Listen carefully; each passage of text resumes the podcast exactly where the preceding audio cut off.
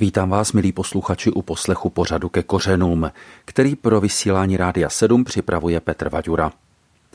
Už několik týdnů si v našem pořadu pouštíme nahrávky s profesorem Janem Hellerem. Jsou to archivní záznamy, které vznikly před více než deseti lety. Dnes se budeme zamýšlet nad dvěma texty z knihy Izajáš, nad 55. a potom 65. kapitolou. Nejprve to tedy bude úsek z 55. kapitoly, verše první až pátý. Vzhůru všichni, kdo žízníte, pojďte k vodám, i ten, kdo peníze nemá. Pojďte, kupujte a jeste, pojďte a kupujte bez peněz a bez placení víno a mléko. Proč utrácíte peníze, ale ne za chléb a svůj výdělek za to, co nenasytí? Poslechněte mě a jeste, co je dobré, ať se vaše duše kochá tukem. Nakloníte ucho a pojďte ke mně, slyšte a budete živi. Uzavřu s vámi smlouvu věčnou, obnovím milosedenství věrně Davidovi prokázaná. Hledal jsem ho za svědka národům, národům za vévodu a zákonodárce.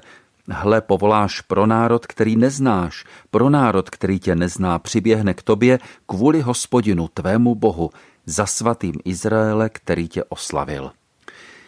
Tolik biblický text. Pane profesore, my žijeme v konzumní společnosti. Co to znamená? Asi záleží na tom, jak se rozumí slůvku konzum. Já si dovedu představit babičku, která chodila kupovat rohlíky do konzumu. Asi to nebude to pravé, vidíte. No a pak si ovšem dovedu představit konzum jako určitý systém, který chce zboží nejen prodat, ale přímo z člověka udělat zboží.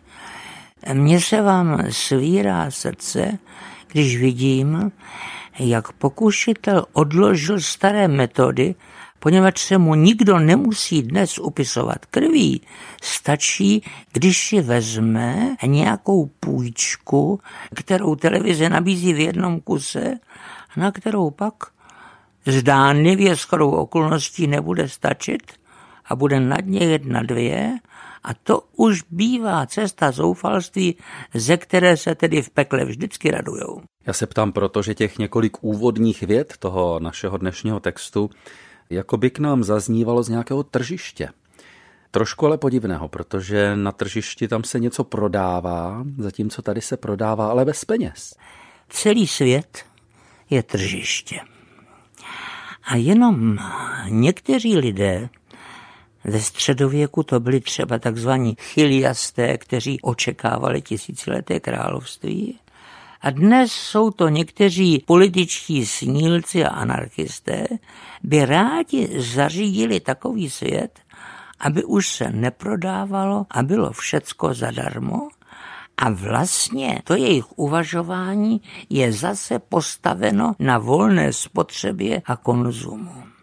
Ale v tomhletom textu jde o něco úplně jiného. Jde o to, že to neprodávání, nýbrž jenom vzájemné obdarovávání je velmi výrazným a závažným znakem nového věku.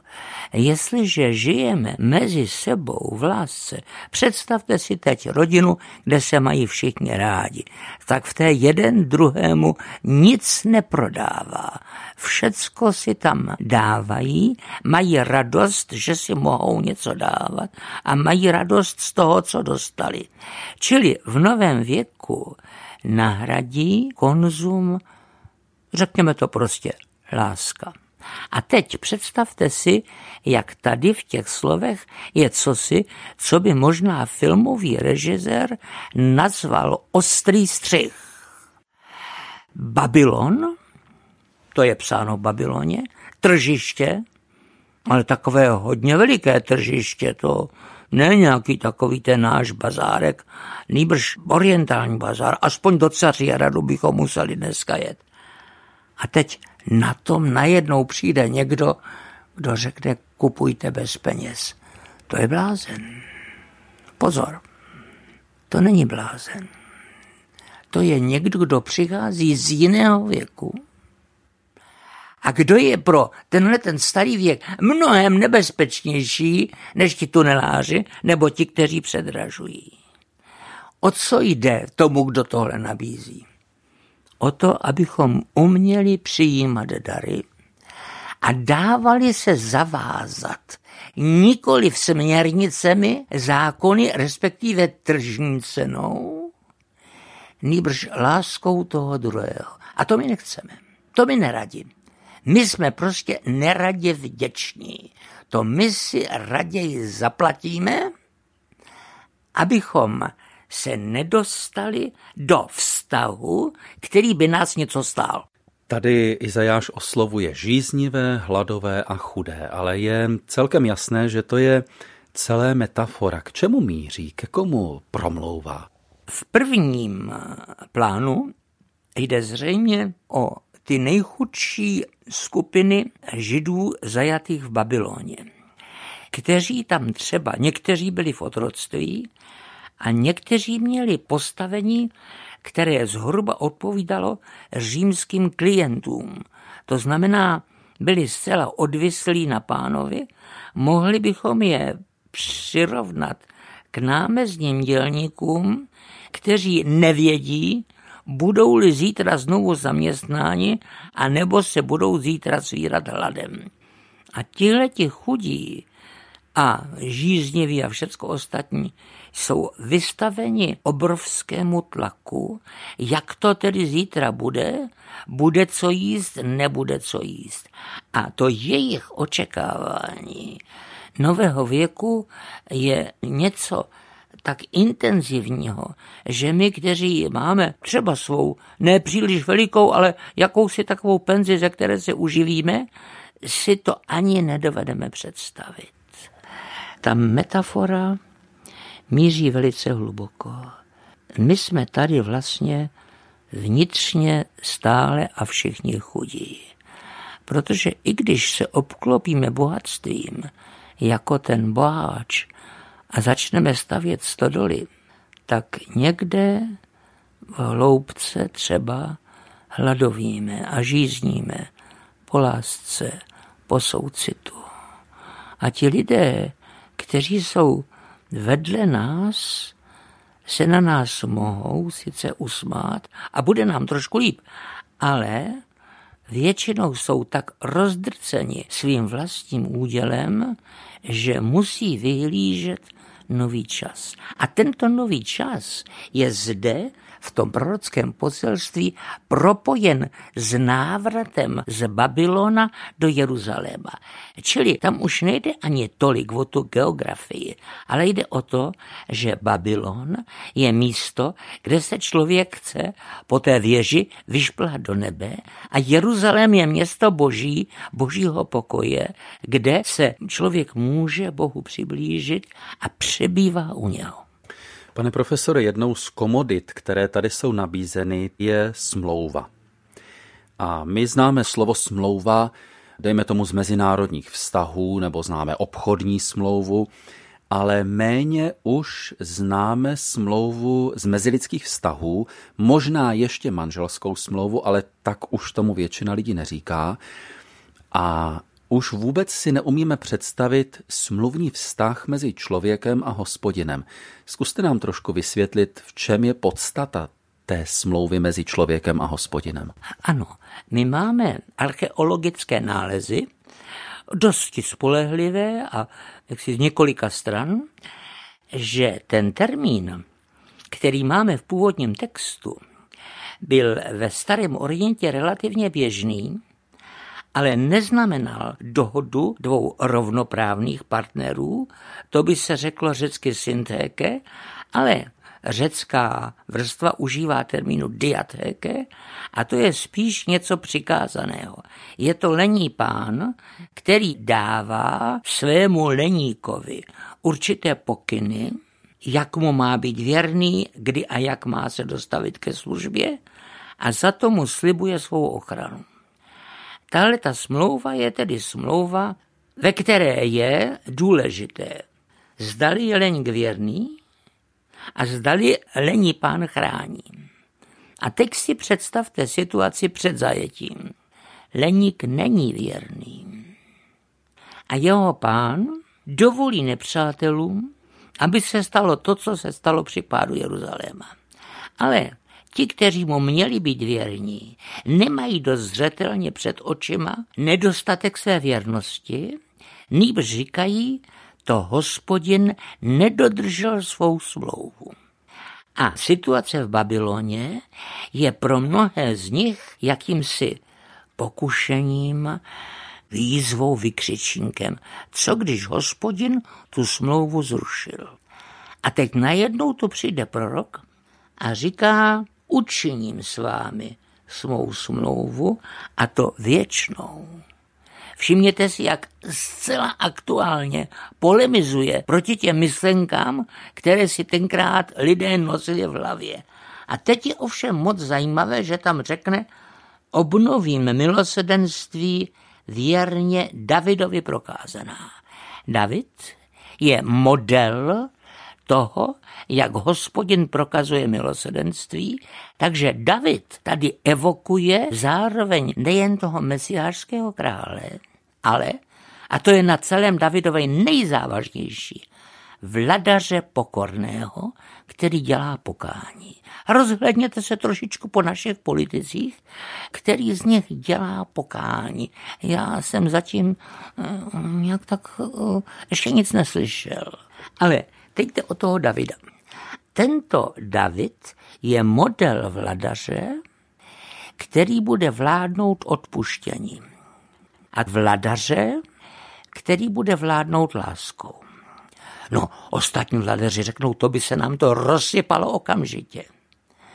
Ale jestliže skrze tohoto vladaře působí duch svatý, jestliže ta láska dostane moc oslovit srdce, pak je to jediná cesta změny, která nevytváří reakci, která nevytváří protitlak, která zlo likviduje. A to je signál Davida. Čili když se řekne v Bibli David, musíme si tohleto vybavit. Z 55. kapitoly knihy Izajáš si teď přečteme 6. až 11. verš. Dotazujte se na hospodina, dokud je možno ho najít.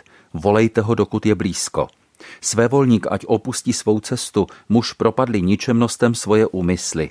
Nechce vrátí k hospodinu, slituje se nad ním, k Bohu našemu vždyť odpouští mnoho. Mé úmysly nejsou úmysly vaše a vaše cesty nejsou cesty moje, je výrok hospodinův. Jako jsou nebesa vyšší než země, tak převyšují cesty mé, cesty vaše a úmysly mé, úmysly vaše. Spustili se lijavec nebo padáli sníh z nebe, nevrací se zpátky, nýbrž zavlažuje zemi a činí plodnou a úrodnou.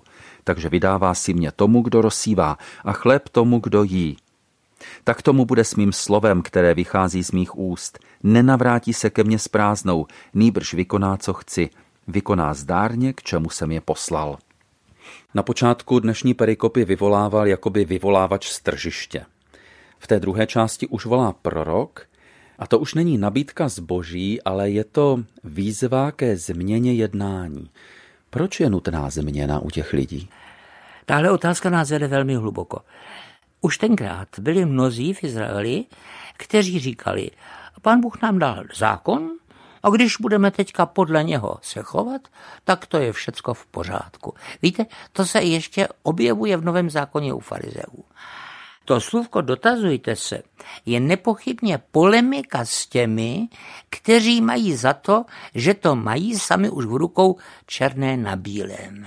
To je výzva, aby náš vztah k Bohu nebyl vztahem ani slepé poslušnosti, ani lhostejnosti, ale komunikace.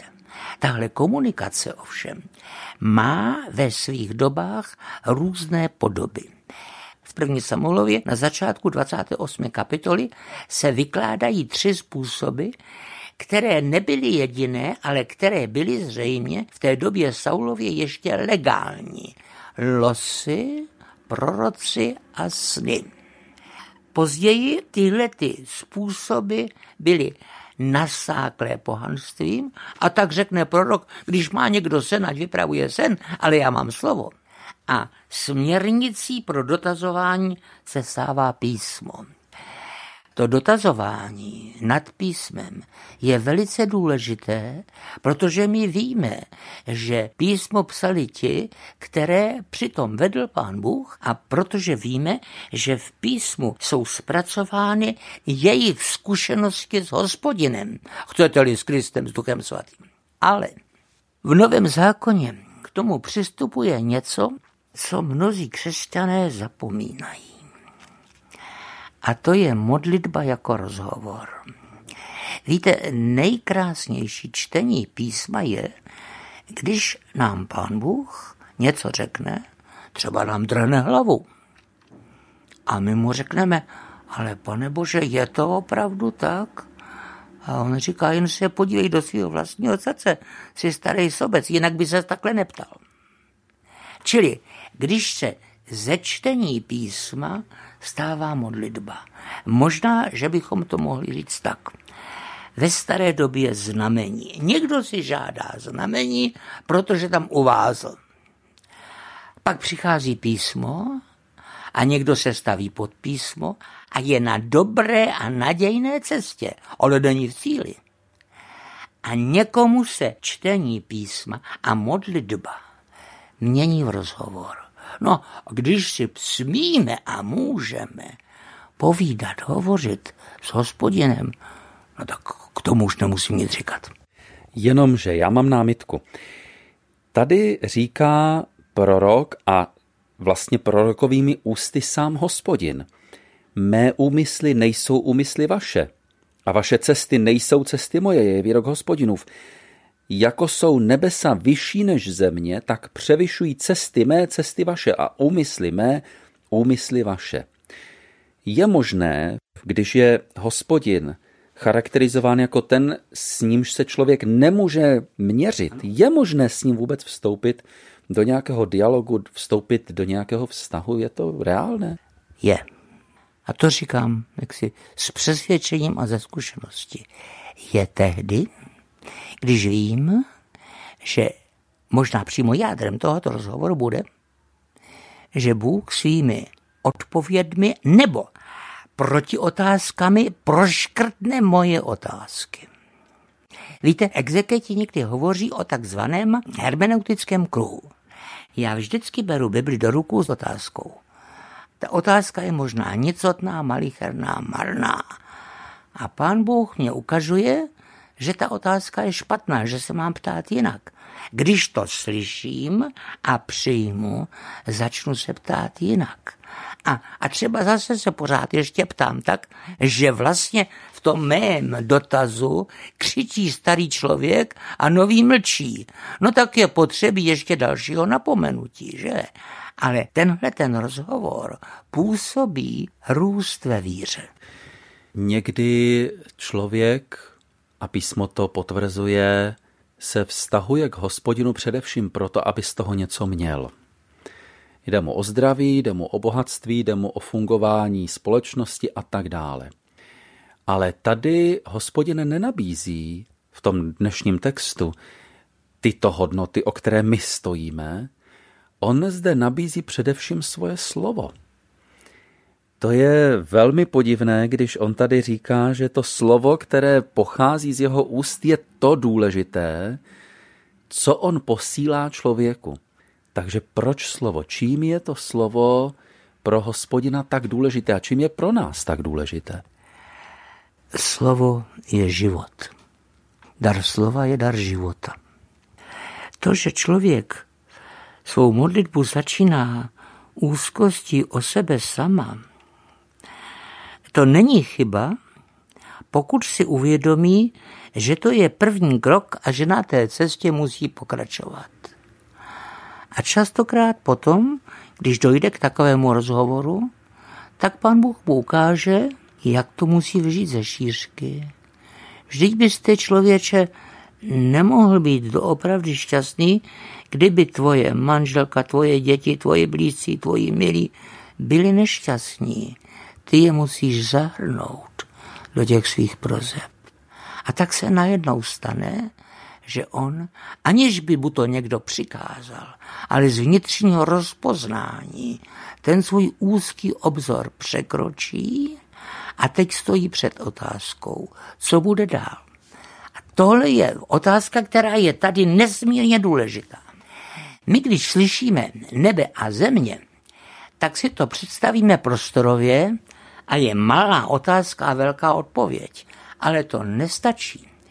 My jsme tímhletím způsobem zrušili časovou dimenzi, to znamená, odložili jsme výhled k božím plánům a k božímu konci, ignorovali jsme eschatologii. Bůh neříká, že švihne proutkem a všecko se změní, ale říká, přijde vláha, přijde slovo. A to slovo zavlažuje a je semenem zároveň, které dává vyrůst novým věcem. Čili to, co očekáváme, nejsou katastrofy, ale vláha ducha, ve které začneme žít z lásky. Takže když zhrneme celý ten dnešní text, začíná nabídkou, nabídkou nasycení těm, kteří jsou hladoví a napojení těch, kteří jsou žízniví a končí ujištěním, že to, s čím slovo hospodinovo on sám posílá, to se stane, to bude naplněno. Pane profesore, co tedy od hospodina do té dnešní společnosti, která má název konzumní, co zaznívá, aby to oslovilo i ty za konzumem se ženoucí naše současníky a možná i nás samotné.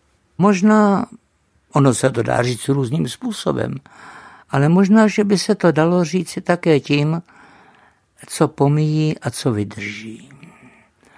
Lidé mají z mnoha věcí radost a neříkám, že ze špatných. Třeba mám nový liže, no tak pojedu na hory, to je hezký. Ale když se jim pak dny chýlí, tak najednou některé ty věci ustupují a některé se dostávají dopředu.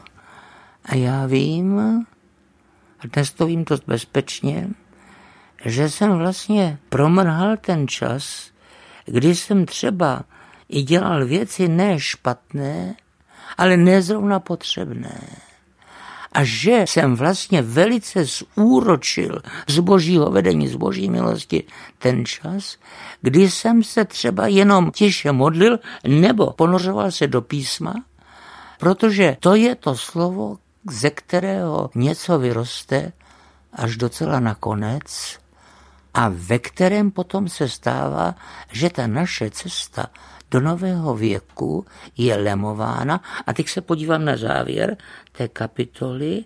Místo trní vyroste cipřiš, to je strom života. Místo plevele vyroste myrta, to je svatební květina. A to všecko bude k oslavě hospodinova jména za trvalé znamení, které nebude vymíceno. Ve vysílání Rádia 7 posloucháte pořad ke kořenům, jehož hostem je profesor Jan Heller. Ve druhé části pořadu budeme přemýšlet nad 65. kapitolou knihy Izajáš. Budeme číst verše 17. až 25. Hle, já stvořím nová nebesa a novou zemi. Věci minulé nebudou připomínány, nevstoupí na mysl. Veselte se, jásejte stále a stále nad tím, co stvořím. Hle, já stvořím Jeruzalém k jásotu a jeho lid k veselí. I já budu nad Jeruzalémem jásat a veselit se ze svého lidu. Nikdo víc už nebude v něm slyšet pláč ani křik. Nikdy už tam nebude dítě, které zemře v několika dnech, ani stařec, který by se nedožil plnosti věku, protože bude mladíkem, kdo zemře ve stu letech. Ale hříšník, byť stoletý, bude zlořečen. Vystavějí domy a usadí se v nich, vysázejí vinice a budou jíst jejich plody. Nebudou stavět, aby se tam usadil jiný, nebudou sázet, aby z toho jedl jiný. Dny mého lidu budou jako dny stromu. Co svýma rukama vytvoří, to moji vyvolení sami spotřebují. Nebudou se namáhat nadarmo a nebudou rodit pro náhlý zánik, neboť jsou potomstvem těch, kdo byli hospodinem požehnáni, oni i jejich potomci. Dříve než zavolají, já odpovím. Budou ještě mluvit a já už je vyslyším. Vlk a beránek se budou pást spolu a lev jako dobytek bude žrát slámu. Hadu však bude potravou prach. Nikdo už nebude páchat zlo a šířit zkázu na celé mé svaté hoře. pravý hospodin. Pane profesore, ten text nám připomíná první kapitoly knihy Genesis, vyprávění o stvoření. Proč se zde znovu mluví o stvoření? To souvisí hluboce s proměnou obzoru Izraele. Když Izrael přišel do země zaslíbené, tak v těžišti jeho vzpomínek byla ta boží pomoc, kterou prožil, když byl vyveden z Egypta. Teprve později, v době královské, kdy se Izrael začíná orientovat v tom světě, který je kolem něho, si začíná také klást otázku, kde se to vůbec všecko vzalo a odkud to pochází a odpovídá na ně vyznáním, to všecko je dílo Boží. A teď o tom božím díle na začátku byli už před vznikem Izraele, před vznikem té biblické tradice, takové tradiční okruhy, kde se o tom především vykládalo, někdy i psalo. Ten jeden byl mezopotamský a ten druhý byl kananejský, kenaánský. A když Izrael o tom přemýšlel, tak viděl, že je velmi závažné, že celý svět patří hospodinu a všechny národy. A ta skaženost, která prostupuje celým světem, bude něco, co jednou hospodin zvládne. A tak začal vyhlížet to, čemu se někdy takovým obrazným rčením říká blažený věk nebo nový věk. Tahle myšlenka ovšem nebyla ve středu myšlení mnoha lidí v době královské, poněvadž pořád spíš tak hleděli na ty svoje věci. Ale v tom okamžiku, kdy se odstli v zajetí, tak najednou jakoby celý ten okolní svět na ně dopadl. A tak začali o něm uvažovat. A tak ta starší myšlenka o tom blaženém věku se propojila s myšlenkou na obnovu stvoření, jak ji třeba těm dřívějším generacím osvětlovala zpráva o vyvedení z Egypta.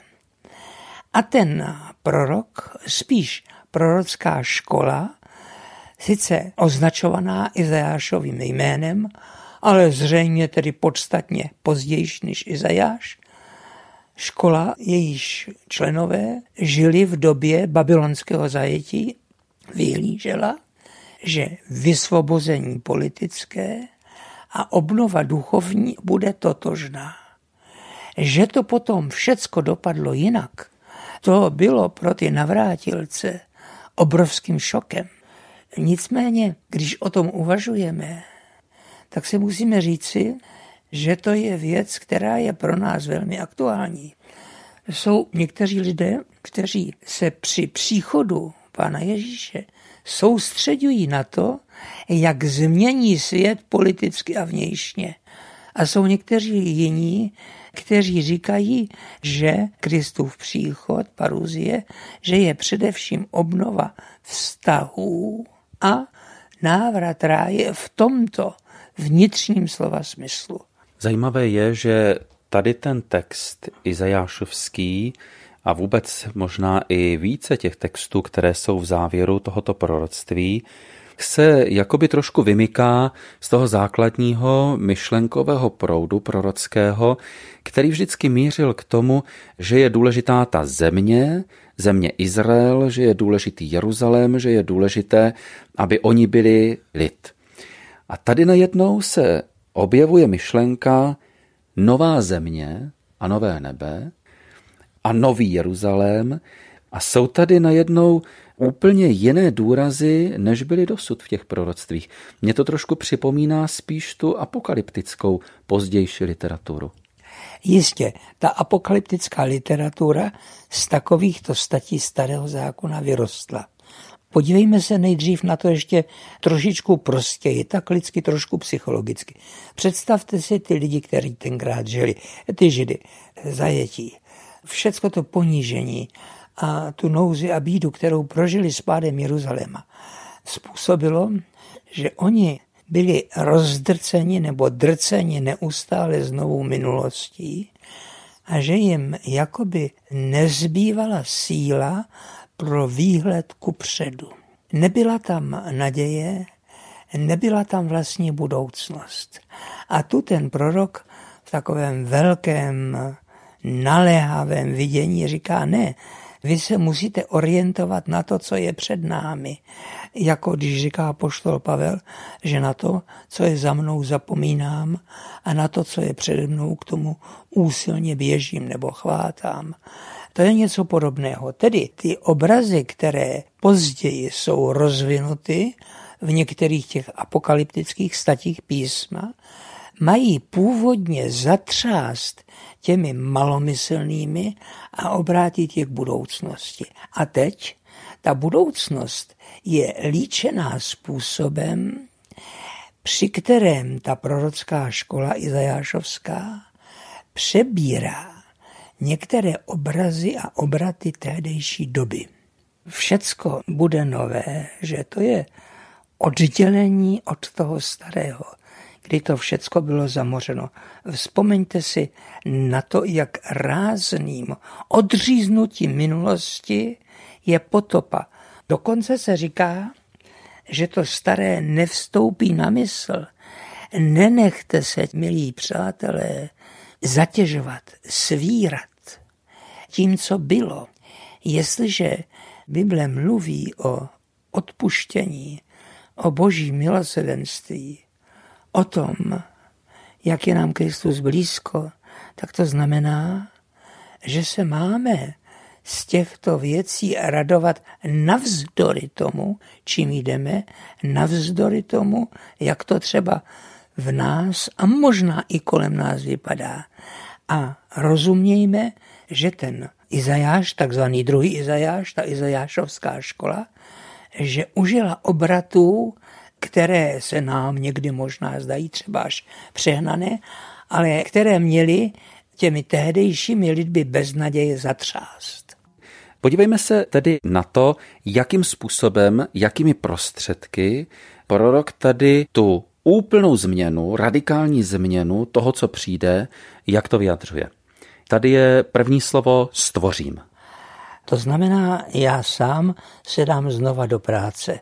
Jsou chvíle, kdy se cítíme tak bezmocní a máme sklon všecko to vzdát, že už sami třeba nedokážeme opravdu nic udělat.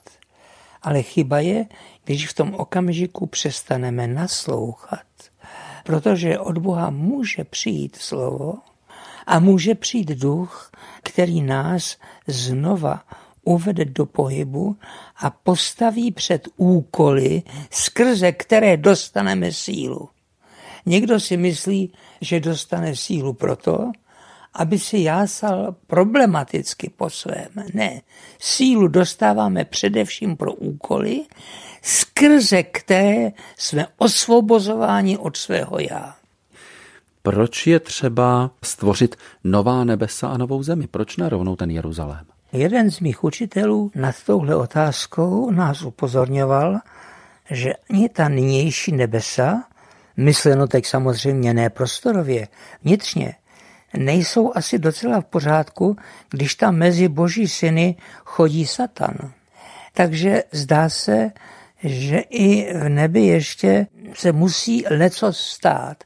Vzpomeňte si na jiný takový obraz z konce Janova zjevení, že Satan byl svržen na zem. Jistě zase to nebudeme si představovat fyzicky, ale podívejte se, kolik je mezi lidmi teď zla, závisti, zloby, agresivity.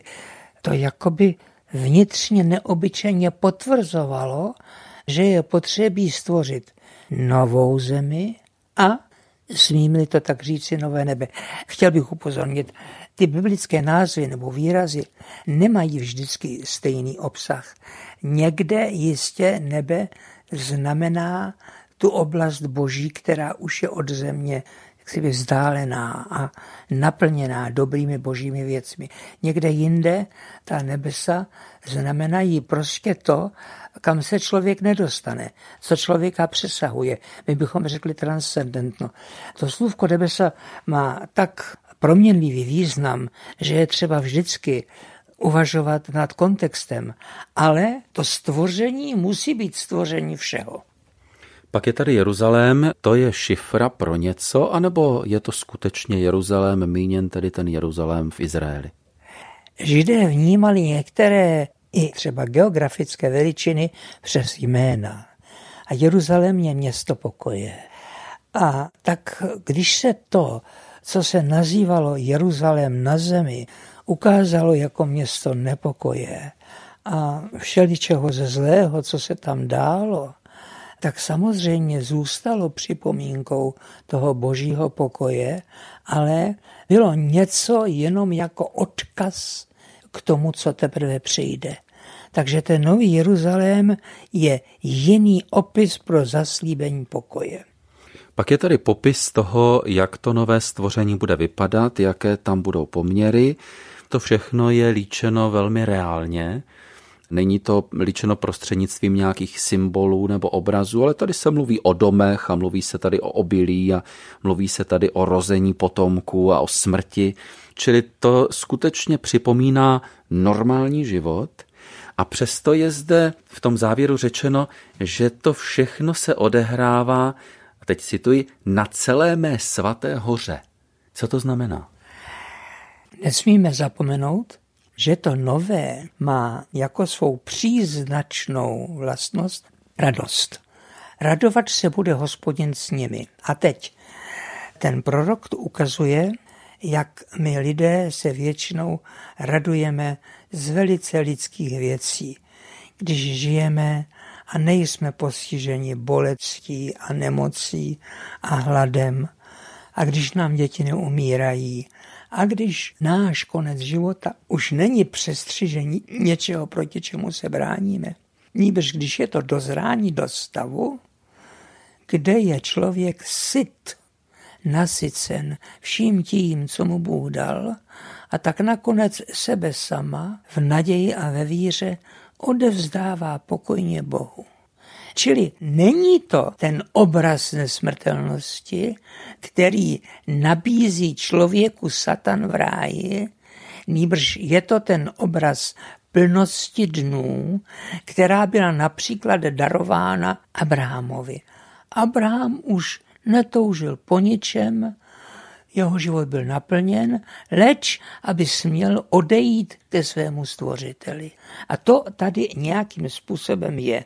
Nebude bolest ani pláč, že ale každý dojde plnosti dnů. Hříšník však bude zlořečen. Co dělá hříšník v těchto nových poměrech?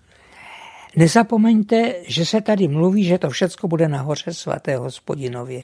Takže tady zřejmě není představa, že by to bylo hned na celé zemi. Nýbrž ten nový Jeruzalém je jakoby předpolí nebe, nebo tedy předpolí ráje, jak chcete, a ti, kdo trvají v tom, co být v ráji nesmí a nemůže, ti zůstávají vně. A možná, že tohle je obraz, kterému bychom rozuměli, poněvadž když Pánu Bohu odevzdáme svoje starosti, svoje úzkosti, svoje troskotající naděje a žijeme vděčnosti za to, co už nám dal, i vděčnosti za to, co nám dá, i když to ještě zřetelně nevidíme, tak se nám dostává jakoby kousku předchuti božího pokoje. A ten samozřejmě má jednou v takovém dalekém výhledu zaplavit svět, to říkají ty apokalyptické statě zřetelně. Ale tady má jakoby předpolí v tom novém Jeruzalémě. Někdy tohle předpolí bylo stotožňováno se Sionem, někdy s Jeruzalémem a někdy s církví. Vždycky je to předvoj Božího království. Ale pozor, někdo čeká při Kristově příchodu v jediném okamžiku proměnu celého soucna. Náznaky tohoto modelu v Biblii jsou, ale je tu ještě vedle něho ještě jiný model, model růstu a zrání, jako u řady dalších míst. Je třeba přijmout a snést zdánlivou nesourodost těchto několika modelů, protože jde jen o různé úhly našeho pohledu na věc. Pán Bůh nám, když mluví o budoucnosti, nedal žádný scénář, kde bychom mu mohli odškrtávat, co už udělal a co nám ještě zůstal dlužen takže nemá cenu tady si líčit nějak přesně, že teda když nová země, tak všecko musí být nové. Jsou to různé pohledy, jakoby dílčí na ty skutečnosti. Ano, například kdyby se mě někdo zeptal, jestli tam v té nové zemi budou stejná zvířátka nebo stejné kytičky, tak mu řeknu, nevím. A on řekne, a co pak vlastně víš?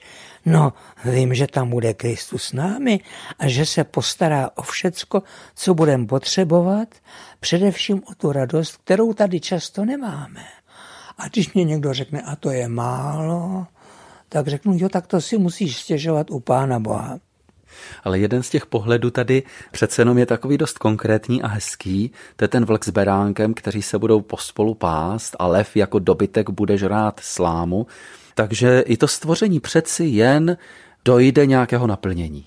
Ano, ale nezapomeňme, že jde zase o obrazy smíření. Kdybychom ty obrazy smíření chtěli mít tady, tak by to mohlo vypadat jinak. Jsou prý krotitelé, kteří naučili myšku a kočku, aby byli na sebe hodní, ale kde mají pejská a kočičku zároveň a oni spolu spějí a hrajou si a je to v pořádku. Tady jde o něco víc.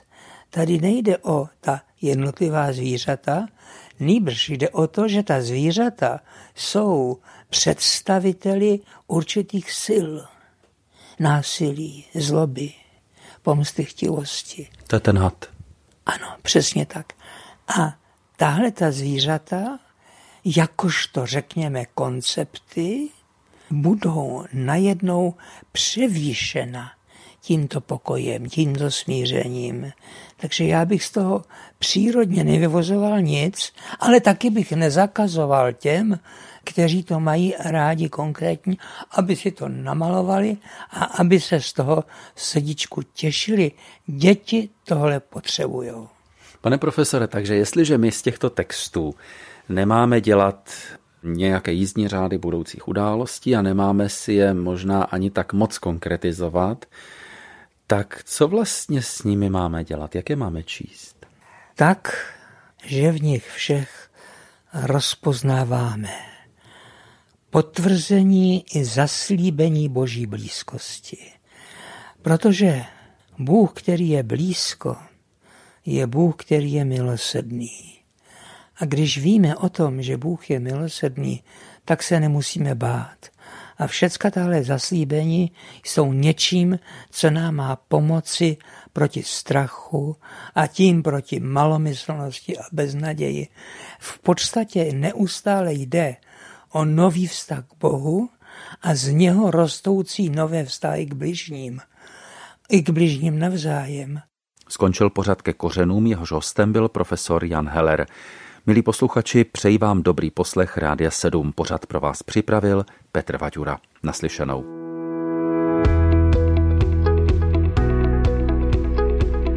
Podcast vznikl na Rádiu 7, které žije z darů posluchačů. Pokud nás budete chtít podpořit, budeme rádi.